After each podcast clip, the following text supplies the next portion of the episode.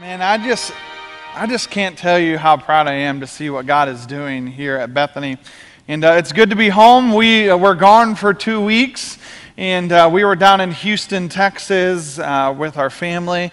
And uh, a lot of people are like, man, they find out that we actually drove down. And so, just, just so you know, we had a great time, a great time of ministry down there, as well as some vacation as well. Um, but I will never drive down to Houston, Texas again. Uh, I will fly.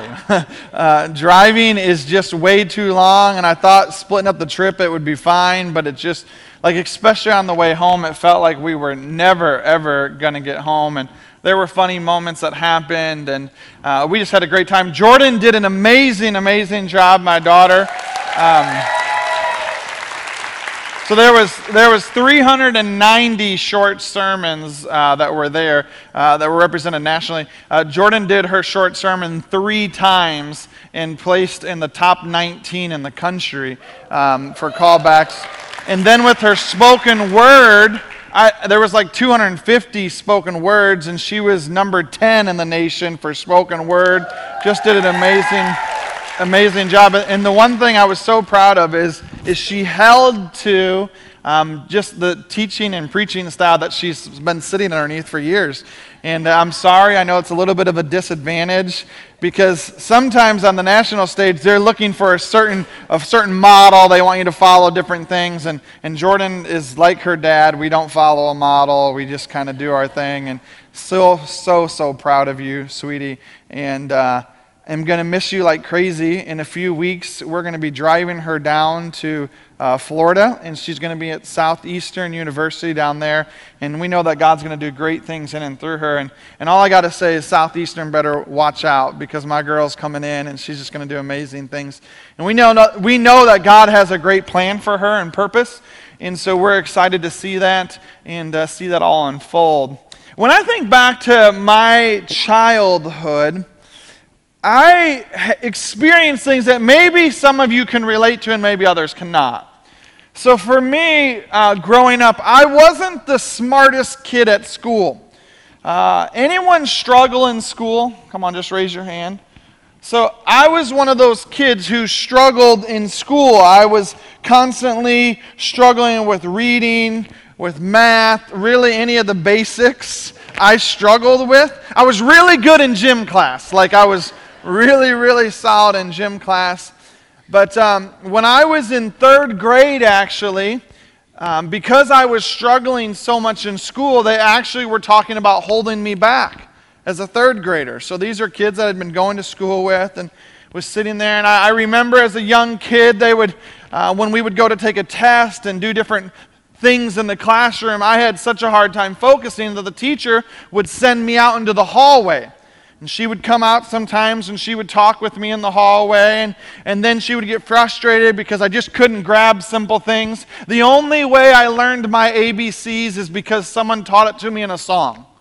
And no joke, every time we would take any type of test with ABCs when I was younger, I would literally have to be like, A, B, C, D, E, F, G. And if I messed up in the song, I literally would have to start all over again at the front. I just struggled. I struggled with reading, I struggled with math. I was that kid, and, and in many ways, the thing that I struggled with was a lot of it, I started thinking that I was dumb. I, I, struggled with this idea of being dumb and, and not like the other kids, and it seemed like they were getting things that I wasn't. And, and then all of a sudden, here I am um, at this age of, you know, going into third, or actually getting ready to go uh, into fourth grade, and they're going to hold me back. All my friends are going to move up, and I'm going to get held back. And my parents realized that the way I was being taught wasn't working. And so my parents were desperate and they hired a tutor. I can't even remember her name. I wish I could. I literally all week have been trying to think through that lady's name. I texted my mom, Do you remember who she was? All I remember was that she was a young teacher. She had just started off and she became my tutor and my mom would take me and we, she would drop me off at her house and, and i this was back in the day like, like now i think back and i'm like that's weird because i would go to her apartment and it was just me and her. And here she is, this young college. She wasn't married or anything. She had a boyfriend, and I remember this. He played the guitar because I wanted to play the guitar because he played the guitar. I thought that was so cool. And, uh, but she would sit down and she would work with me. And the way that she would work with me is she would begin having me bake things and make things. And so we would make cookies and we would measure out milk inside of the glass. And she would say, How full is the glass of milk that you want with your cookies? And she taught me about halves and taught me about um, quarters and all those different things. She started teaching me about those things, started working with me about subtraction and simple things with cookies. So she would put a plate of cookies in front of me and say, How many do you want? And I would say, All of them. And then she would make me count all of them out. And I would struggle counting many of those out, but all of a sudden things began clicking. And all of a sudden she began really helping me begin to learn. I remember she would have me bring books, but the books, she didn't care. She would let me pick the books I wanted to read. And all of a sudden I would sit there and be looking at subjects and, and things throughout those books that actually interested me. And she would begin working with me patiently on those words. And week after week, she would work with me. And all of a sudden, as things began to change, I began to realize that I really wasn't that dumb. That I really had some smarts. It just took me a different way of learning those different things. Really, what she was is she was a teacher. You see, people who have a gift of teaching in their lives are individuals who can see the circumstances that are around them and can begin teaching in a way that people comprehend around them.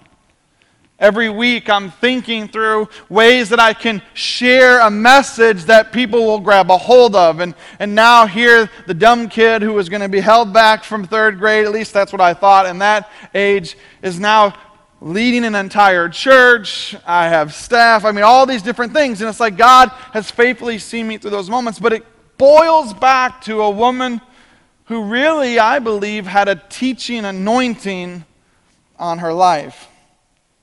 In fact, if you uh, have grown up here in America, you have in some way, shape, or form been probably reached and had an experience with a teacher. In fact, if you're a teacher in the room, whether uh, post secondary, college, elementary, uh, public, or private, uh, if, you're a, if you work with kids, you're an administrator, would you just stand real quick, just in the room? Just, just stand to your feet real quick. Come on, can we give these teachers and administrators a big hand?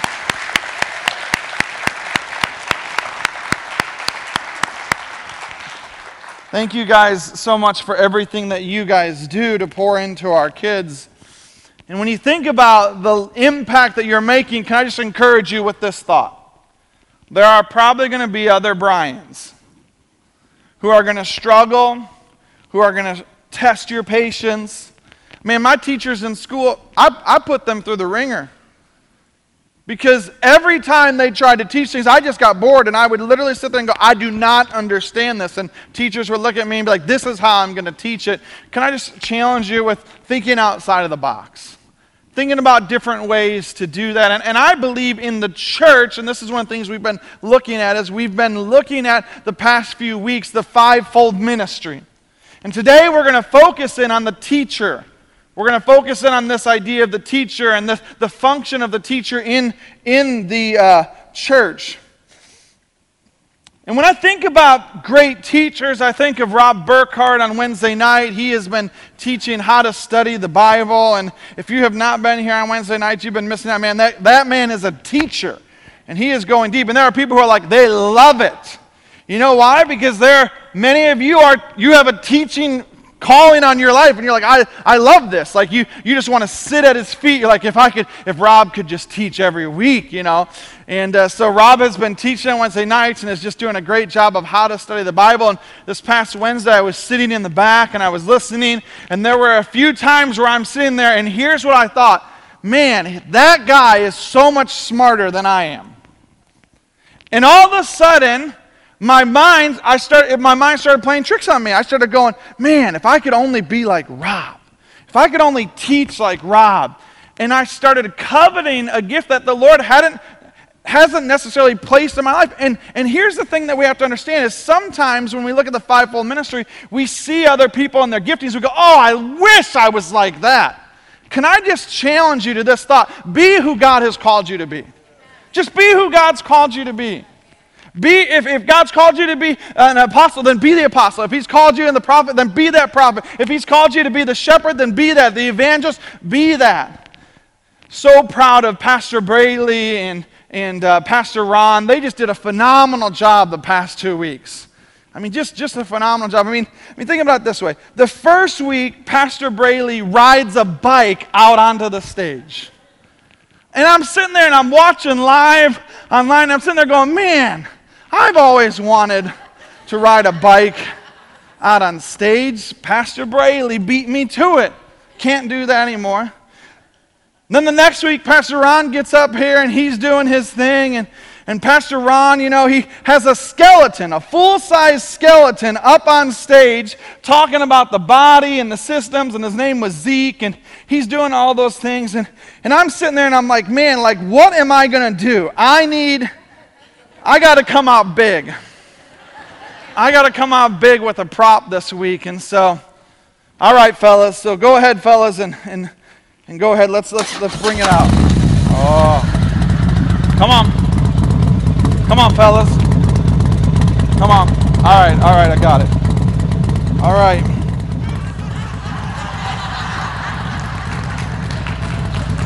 All right. So, so I was just thinking, you know, how cool would it be to have a motorcycle on stage? And uh, so, Pastor Ron, I beat you, man. Got, I got a motorcycle on stage.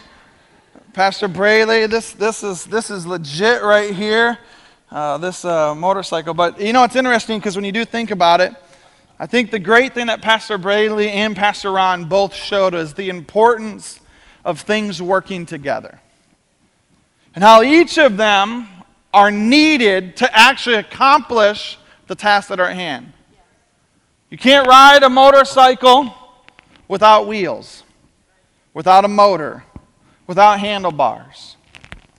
You can't have a body that's functioning the right way without all the necessary systems that are working together. You see, we have to remember this that we are better together. We're better together. Come on, each and every one of us are better together. You can't sit in the back on a Wednesday night and think, oh, Pastor Rob, he has so much more. He knows so much more about the scriptures. He's, he's, he, man, he just look, look at how he understands these things. You can't sit there and think that you should have all the gifts that everyone else gets to show. No, no, no, no, no. What we need to do is we need to sit in the back of the room and we need to say, man, I am so proud to be a part of the team. And that's what the Lord really spoke to me in my heart back there is he's like, Brian, stop looking at it as competition. Stop looking at it as he knows more things. And start looking at it as, look what you get to be a part of that there are people in the body of Christ that you get to partner up with like that. And they get to use their gifts and they get to use their talents and the things that God has placed inside of them. And I think about the puff paths and what God's doing in and through them and, and the missions con that He's, listen, we are better together. God is doing things in our church. And, and I hope that you're getting excited about what God's doing. These impact moments that are beginning to happen are happening and people's lives are being changed. You heard Casa talk about that earlier about a woman who, whose husband is going through cancer and all that. And look what God did. I was talking with someone this uh, two nights ago, and she was sharing how she was doing an impact at McDonald's. And she said, I had come through, and she goes, I was in the outside lane, and these kids kind of pulled up in the inside lane, two guys, and they kind of started blaring their music and kind of being a little obnoxious and everything. And she said, I'm sitting there in the car, and the Holy Spirit is like, You need to buy their lunch. And she's like, Oh, not these guys, you know, somebody else. So she pulls in front and goes up to the thing and pulls up there and says, Hey, just wanted to buy the guys behind us and goes to hand the card to him. And the lady says, Oh, that's really nice or whatever. And then says, It'll be $28. And she's like, Two people are eating $28 at McDonald's.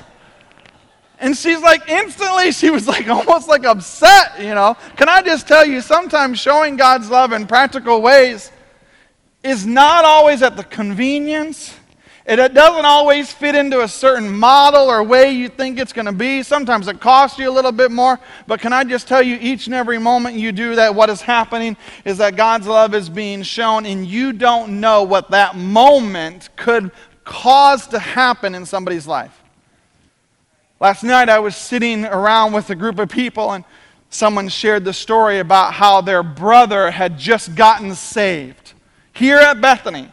Can I tell you, there are moments that are happening around us where God is faithfully moving, and you and I get to be a part of it. We are better together, and God is doing great things inside of our church.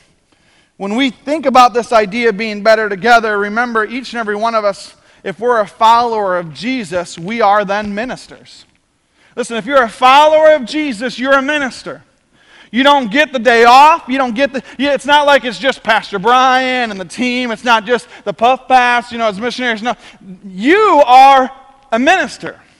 Each and every one of us are ministers. Each and every one of us have a calling and gifting. In fact, throughout this series, I hope that there have been a moment where you're like, man, I think I have an apostolic calling in my life. Man, I think I have an evangelistic calling in my life. I feel like there's these different things. And maybe today you're going to relate to the teacher.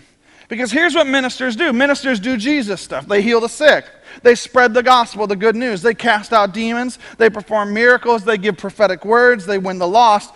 Followers of Jesus are ministers. Now, our passage of scripture we've been looking at the past few weeks has been Ephesians chapter 4, verses 11 through 12. It says, And he gave apostles, the prophets, the evangelists, the shepherds, and the teachers to do what? To do what? To equip the saints for the what? For the work of the ministry. The work of the ministry, not just for your benefit, not just for your knowledge, not just so you can puff up your chest and say, Look at me, I'm apostle so and so, or I'm prophet so and so. No, actually, he gave those gifts to the church for the work of the ministry, and then for what? It says, for the building up of the body of Christ. You and I are a part of the body of Christ. The problem has been, for so long, we have actually been building only certain parts of the body. Now, I've seen some really freakish looking people in some gym magazines where all they did is just work their biceps. You ever seen that? And their biceps are huge. Their the rest of their body is skinny and little, and they just have these huge arms. Can I just say that's weird? It's just weird. And you look at people and you go, that you did not fully work your body. I had a trainer years ago. Yes, years ago, you can tell. But years ago, I had a trainer who was working with me, and he used to always say, listen, the best type of, of exercise is, is full body. He's like, it's working the legs. He's like, it doesn't matter if you feel like your legs are fine. He's like, you need strong legs. You need a strong back. He says, when you get older, he says, you'll understand why you need a strong back. And he started talking to those things, and, and he's talking about the full body being working together in the right way, everything attached the right way. That is exactly how the church has been meant to be. Is that you and I are called to work together, to be together in this, and God has given each and every one of us a calling, a function that you and I operate in. Now, Jesus embodies all five of the ministry gifts. We see that. Was Jesus an apostle? Yes. Was he a prophet? Yes. Was he a shepherd? Yes. Was he an evangelist? Yes. Was he a teacher? Yes. And today I want to focus in on this teacher concept. Now, when you think of a teacher really um, in, in the church and really kind of see the church operating that, here's some words that maybe come to mind. Maybe like an instructor. You, you, you, you could think of like a theologian. Maybe someone who's like a coach or a philosopher, someone who mentors, someone who guides, someone, someone who's a researcher. And, and I see this. There are people who love research. I think, I think of Amanda Mauricio. Man, that girl down there, uh, she loves to research things. If you ever want to feel inferior in your soaps, look at her soaps. I mean, like, and I say that because if you're comparing, and I've heard people do this, they've compared to her. Instead of being, man, look at the gift that God has given her. And look what I can glean from that. And some of the understand. She researched, man, she gets in there and she is digging into stuff. I think of Peg Keffer and, and how much like that history side of her comes out. And every time I do a teaching and stuff, Peg's always coming to me. She's always kind of challenging a thought to me and kind of saying, What about this, Pastor Brian? Why? Because she has a teacher's function on her life. These are not only researchers, but they're writers, they're debaters. Ever notice that? They're debaters. I, I never could win debates with my teachers. Just, it didn't. I just, I couldn't. Now, Casey, being a prophet, he actually has a big side of that too. He's a debater in there. So if you put Casey, being prophet guy, with a teacher in the room and you get those two debating, it's going to get a little heated because they, they both have their feelings on different things and how those things are going to work. You, they're thinkers. They're thinkers. They're observers. They're constantly observing the context of what's happening. And really, in many ways, they're truth tellers. Now, they're looking to truth that they find in God's Word. Now, a prophet will say, I've, I've received this truth from the Lord. They'll talk about things they've received from the Lord. A teacher will say, This is what I've read in God's Word. and you'll see these things kind of in play, and the church is actually called to be a place of teaching. We're, we're called to be a place where, where we're gaining insight and spiritual insight and knowledge of the Scriptures.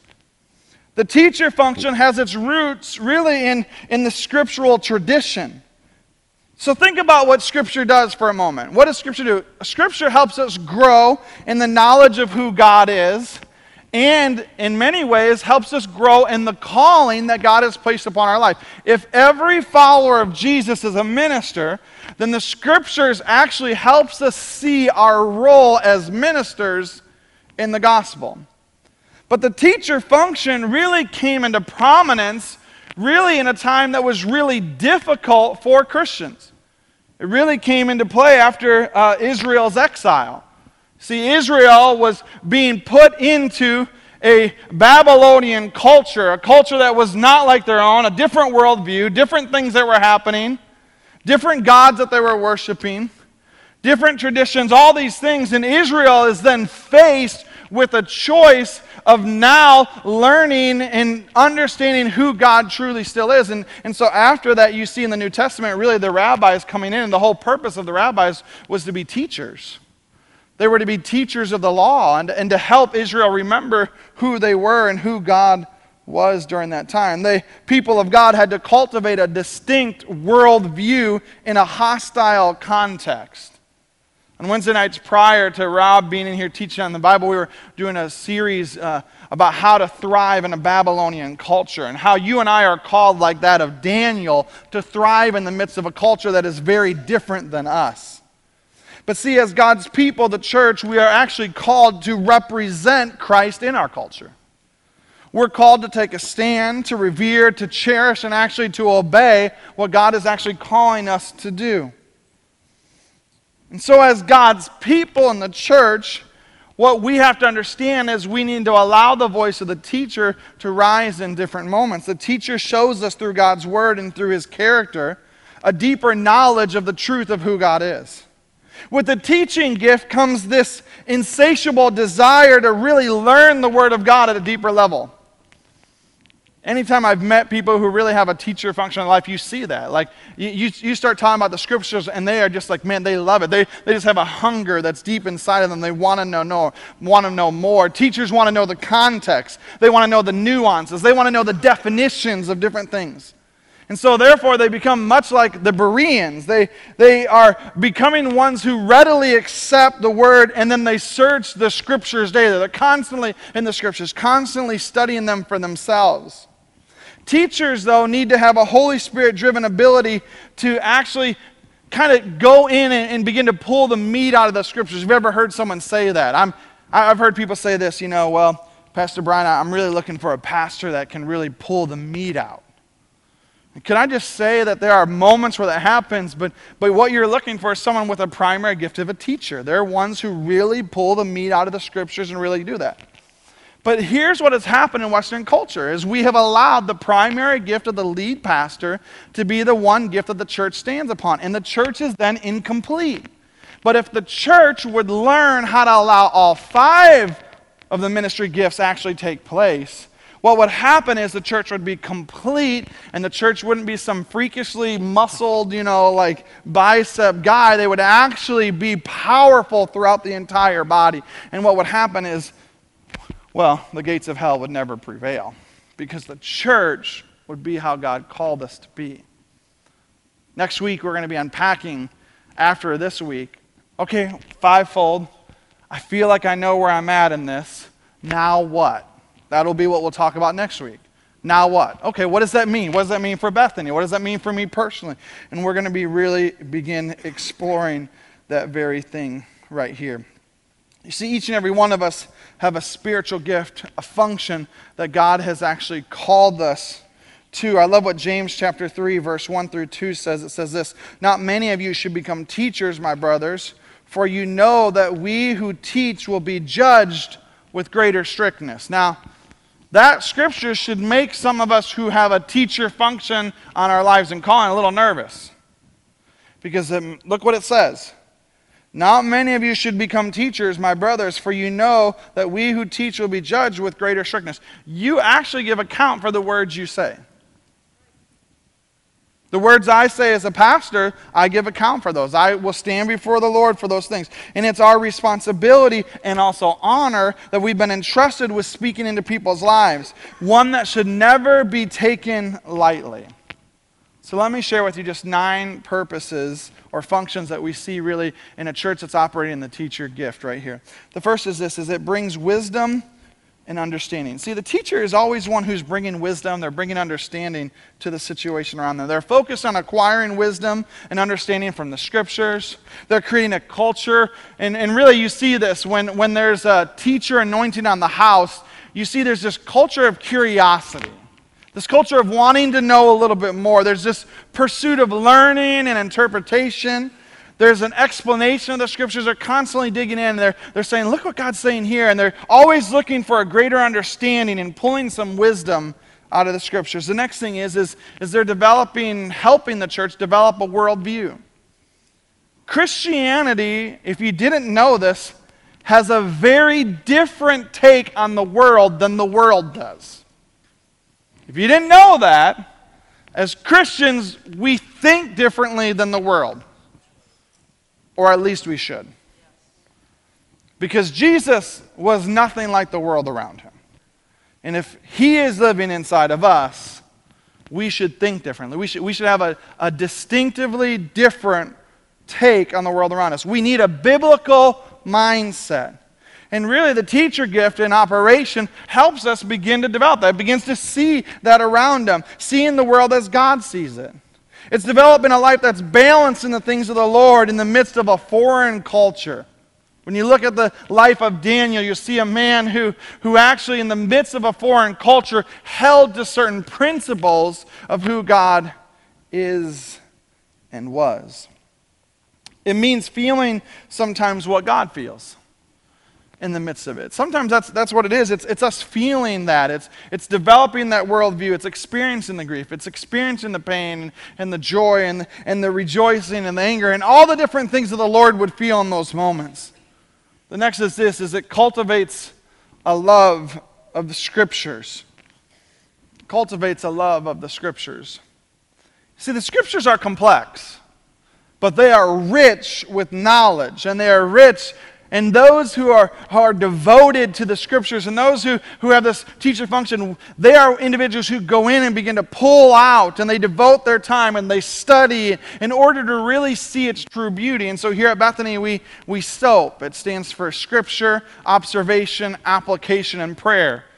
It's just a simple method that we use, but the whole idea is, is that we read the same scripture together and we spend time in that and then we observe the context of the scripture. We apply it to our lives, to our family, to our church, to our culture, and then we pray that over our lives for the day and we spend time in there together so that we can have that relationship. And can I just say this? The people who are soaping are seeing their lives change. The people who aren't, it's a little bit struggler, a little bit more of a struggle.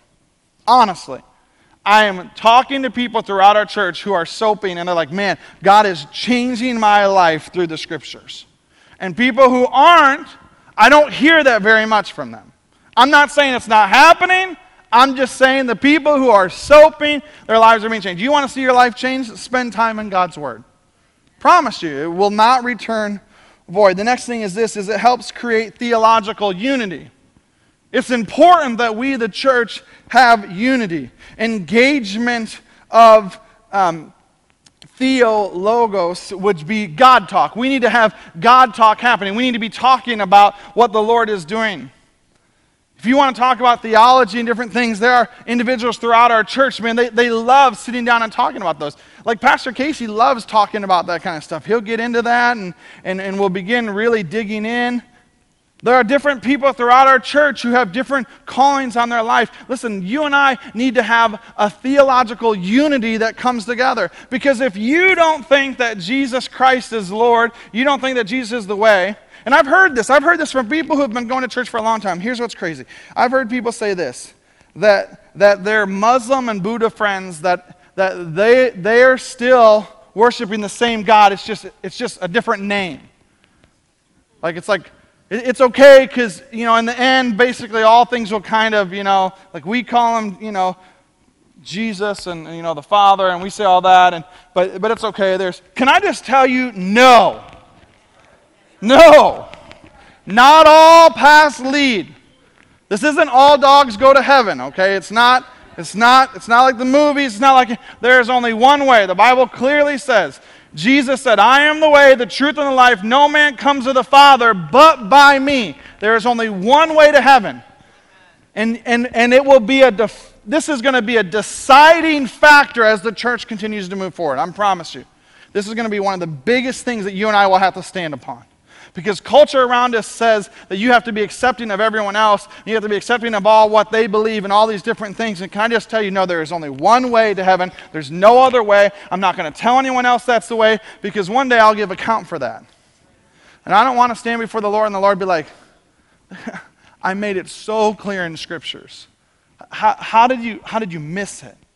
We have to be unified together. Here's the next thing is, it, is they develop resources for learning. I, people who have a teaching calling, and you, and you can see this in people like churches that have a teaching function that's really primary, and people who have it, they're constantly wanting to develop resources for things. So I know I'm going to use her again, but Amanda Mauricio. If you've ever been in one of Amanda's classes, she makes this whole layout and her notes are so intense she puts all these things in there fill in the blanks and she like puts all these other study things in there and makes all these incredible notes First time Alyssa Reynolds, who's our communication director, was putting things together, she was like, Amanda is so good at that kind of stuff. Why? Because she has a teacher calling on her function in her life, and so she's constantly trying to develop resources for others to learn. She's constantly saying, How, how can I develop this? So, discipleship they're constantly looking at that. They're looking at different ways to communicate, different forms of media through writing, through liturgies. There's important things. I was at a church in Houston. I do go to church even when I'm on vacation. And uh, we went to our friend's church in Austin, and I was sitting there, and, and I love it. They started off their gathering, and they just read a scripture. And, and I said, Do they do this every week? And he's like, Every week, the call to worship is a scripture verse that's being read. And it was so powerful hearing the scripture read. And I just, I was sitting there I went, I think we should do something like that.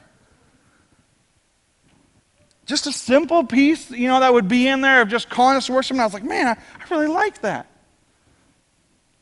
It was powerful hearing God's word because I don't know about you, sometimes I come in from the week and I got a lot of other things on my mind. Sometimes, you know, now Kasha and I, we don't, we don't come together, but sometimes we, we had a fight the night before and and then I'm sitting there and I'm, I'm thinking about that. Some of you, you know, you, you got mad because someone got your parking spot. You're sitting there right now, you're still mad because someone's sitting in your seat, and you're just like, I can't believe it. So and so sat in my seat. Don't they know that? But these people are constantly developing resources for learning. Here's the next thing is they, they help integrate life and thinking. They really have this lifelong pursuit and practice of, of helping to think how can I integrate life and thinking together? How, how can I integrate the scriptures? How can I integrate these things together? I love what Alan Hirsch in his book, uh, 5Q, and, and that's where we have been pulling a lot of these resources. Pastor Braley, Pastor Ron, we've all been pulling from that. But, but in his book, he actually says this he says, Good teaching not only informs, but he says this it also forms people into an ethos, a way of discipleship. See, good teaching not only informs us, it's not just something that just informs us, but it actually begins to form us into the church. It begins to form us into, into who Christ is. It begins to form these things in our lives, and it really becomes this way of discipleship inside of us. The next thing is this is it transmits ideas. A teacher function really is transmitting these ideas. We have an answer. Come on, we have a cure. And a teacher is constantly thinking, how can I get the cure out there? How can I get the answer out there? How can I help other people there? And we have a responsibility to transmit the biblical worldview to the next generation and to other cultures around us. What you heard from Steve and Kim was this is they are going to unreached people groups. Why? Because they feel a mandate by the Lord to go to areas and to go to people who have never heard the name of Jesus. There's a mandate. There's this idea of they need to know who Jesus is. Because why? Because one encounter with Jesus can change everything. One encounter. I've always said through the years, I can explain to you how good an apple is, but until you taste that apple, you'll never know what it truly is. And when people taste the Lord and they taste, what happens is, is they taste and see that the Lord is good. And You can go, you can know every time that that's going to be the experience that's going to happen in their lives. The next thing is, is this, is, is it develops traditions. See, tradition is good. Young people, can I just say, tradition is good. Following a pattern is good. Tradition really boils down to this it's learning that can be passed on and passed down from generation to generation. It's experiences that get passed on. The reason why certain traditions are followed in the church is because they know that those experiences have had an impact on people's lives. And so they say, I want to do this and continue to pass it on. Now, here's what happens is, and this is the thing. Anytime a primary gift becomes, or a, a, one of the fivefold functions becomes the primary gift, what happens is, is things get out of whack. So think about certain churches that have a strong teaching they become so strong in tradition that when the apostolic voice comes in and says, "Hey, what about this? And what about reaching this area? And what if we what if we begin going to this area and doing these things and planting this church over here?" The the teacher gift says, "No. That's not how we do things here. Stop changing the way we do things." The apostolic person is like, let's do it. The prophet in there, they're like, look, the Lord is speaking a new thing here. Let's do this new thing. And the, and the person over here is like, where's it in the scripture? The teacher's like, where is it in the scripture? The prophet's like, I heard it from the Lord. And the teacher's like, well, if it's not in the scriptures, we're not doing it. Stop trying to break us out of it. The evangelists, they're nowhere to be seen. They're just outside of the church. They're out there doing their own thing. They're just they're out there, right? I mean, the shepherd, he's over there. He's trying to make sure everyone's happy. He's just like, oh, I'm so sorry. I know, I know you're wanting to do these new things as the apostle and, and the teachers over here, right? Like you see all these things. But the beauty is, is when all five of those are in operation, we don't see these things getting all out of whack. We don't see these primary gifts. And so tradition isn't bad. And that's one of the things the Lord was really challenging. Brian, tradition is not bad. Tradition is, there's, there's beauty in tradition. There's beauty in these pieces that are there. And, and a teacher really understands those things. But it's also done in the way to where these things are being passed on from generation to generation. Throughout the entire month of September, we're going to be celebrating 75 years as a church. Come on, 75 years as a church. And as we began thinking about what could encapsulate 75 years as a church body, here's what we came up with. We are leading, we, we have a legacy of leading the way. And each week, we're going to be looking at different things that we have led the way in. So, Pastor Ron's going to be starting us off, and he's going to be talking about uh, the legacy of serving. And if you don't know his story, you'll see it and you'll hear it that Sunday. And it is a powerful story of a man who has led this church through the legacy of serving. The next week, David and Mary Boyd will be with us, and they'll be sharing about leading through a legacy of empowering the next generation.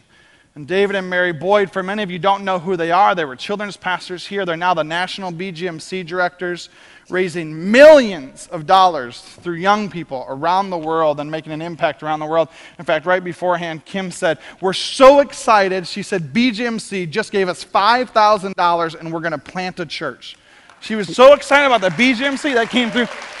So, David and Mary will be with us. The next week, we'll be talking about uh, leading through a legacy of, of, servant, or of faithfulness.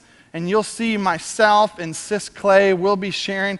She encapsulates faithfulness. She has faithfully served this church uh, even after her husband passed away, he was the pastor here. You'll hear about that story. The next week, uh, Brother Leach will be with us. He'll be talking about leading through a legacy of loving, and we'll just have just a powerful service there. And he has a pastor's heart. That man has a shepherd's uh, function on his life. You see it in and through him. You'll have the privilege of being able to see him. And, and he pastored here for 20 something years, and God just faithfully used him. And then from there, the last week, we'll be talking about leaving a leg or leading through a legacy of the outside and how sometimes God takes people from our church body and begins to cause influence to happen outside of the church that we could never imagine. And Doug Clay will be with us, who is now the general superintendent of the Assemblies of God, uh, oversees over 3 million people and I mean, tons of churches. I mean, just like thinking about someone who leads on the outside, it is going to be a powerful, powerful month of September. But here's why I say all that. It's because we are leading the way and you heard Kim say that. You heard her talk about the faithfulness of what God has done in and through our church. But can I just say, I think there have been years that we have kind of forgotten about who God's called us to be. And Kim, I have to apologize to you because I don't necessarily know that we've been that sending center that we are known for. But I promise you we will. And we will become that once again, and God's going to do that. And here's the last one is that it creates a culture of lifelong learners. It Creates a culture of lifelong learners. You see, the teacher anointing and function, when put in there, is calling people to righteousness. It's calling people to a right relationship with God. What's interesting is that the teachers are similar to the prophets and the apostles. In many ways, they deal with ideas that continue to shape life. But here's the difference Teachers are connected or concerned more about the broad comprehension and the systematic understanding. The prophet, though, is concerned about the faithfulness to the covenant, the covenant with God. That's what the prophet's concerned. Whereas the teacher's like, no, let's look at the system, let's look at the comprehension. You know, are you understanding these things? The apostle, he's helping to form the foundation, the formative, really more like the meta ideas. The teachers, though, don't have a sense, though, many times of an urgency. You'll see that. The prophet and the apostle have this sense of urgency. We got to go. The teacher's like, no, let's just kind of, let's just spend some time in here. Let's dig in. But teachers normally, though, don't teach what they don't understand. And that's why it takes them longer. The prophet, he hears from the Lord and he's like, I'll just teach it. The apostle, he's, he's just like, oh, we're, this is where we're going, you know. The evangelist, he's doing his thing. But, but the teacher, it takes a little more time because they, they really want to have an understanding because teachers don't want to teach things that they don't understand or that they don't feel that they can lead people to places that they've never been themselves. So, how do we become a church that is well practiced community of learners? Well, we allow the voice of the teacher to rise up.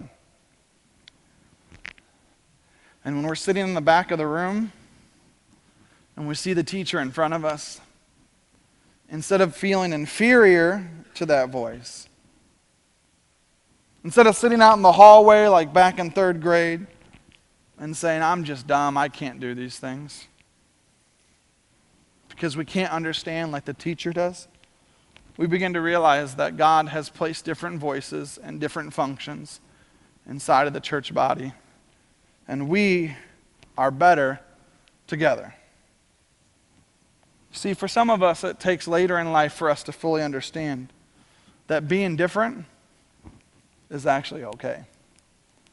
Because if you aren't who God has called you to be, then we can never be complete. Because you are a part of the body.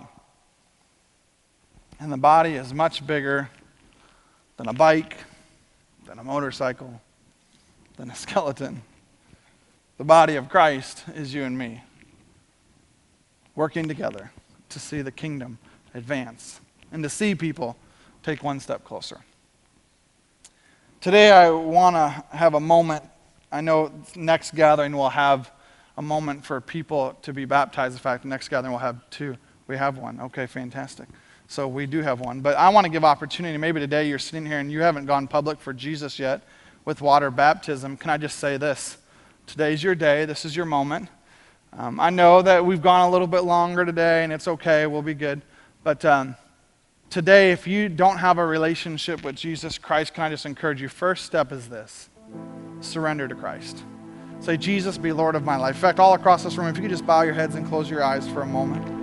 The Lord loves you, He sees you right where you are. maybe today you're sitting here and you're wondering what it means to have a relationship with Jesus. Because personally, you haven't started that journey yet. Can I just say that's okay? Today's your day. Today's a day for you to take that next step. Because Jesus is the answer. He's the one that can forgive you of every sin you've ever committed, everything you've ever done wrong. He is crazy, madly in love with you, loves you right where you are, and desires to bring about forgiveness to your life. And so if you're here today and you find yourself far from God, you find yourself not in right relationship with Him, can I just encourage you today is your day to take that first step? He is reaching out to you and He is saying, I love you. I've asked you to bow your heads and close your eyes for a moment. And so if that's you today, you'd say, you know, that's me, Pastor Brown. I just want you just to real quick, I just want you just to raise your hand and say, that's me. I need to take that first step today. Come on, just want to give you an opportunity right now. That's you. You'd say, I need to take that first step today and surrender my life to Christ. Come on, if that's you, you just raise your hand and say, That's me. That's me. Anyone? All right. Just wanted to give opportunity. Every eye looking up here at me, real quick. We have one person that's going to be baptized. Okay, she backed out. It's all right. She's going to go public for Jesus maybe next gathering. Or maybe next week or the next time we have baptism, which is fine. So, here's your task this week. This tank right here is going to be set up next month. And we want to see people being baptized. So, here's the task go win some people for Jesus. Just go win some people for Jesus.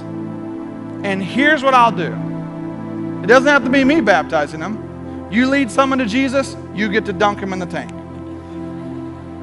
You, and if it's a family member, you want to hold them under a little longer, hold them under a little longer.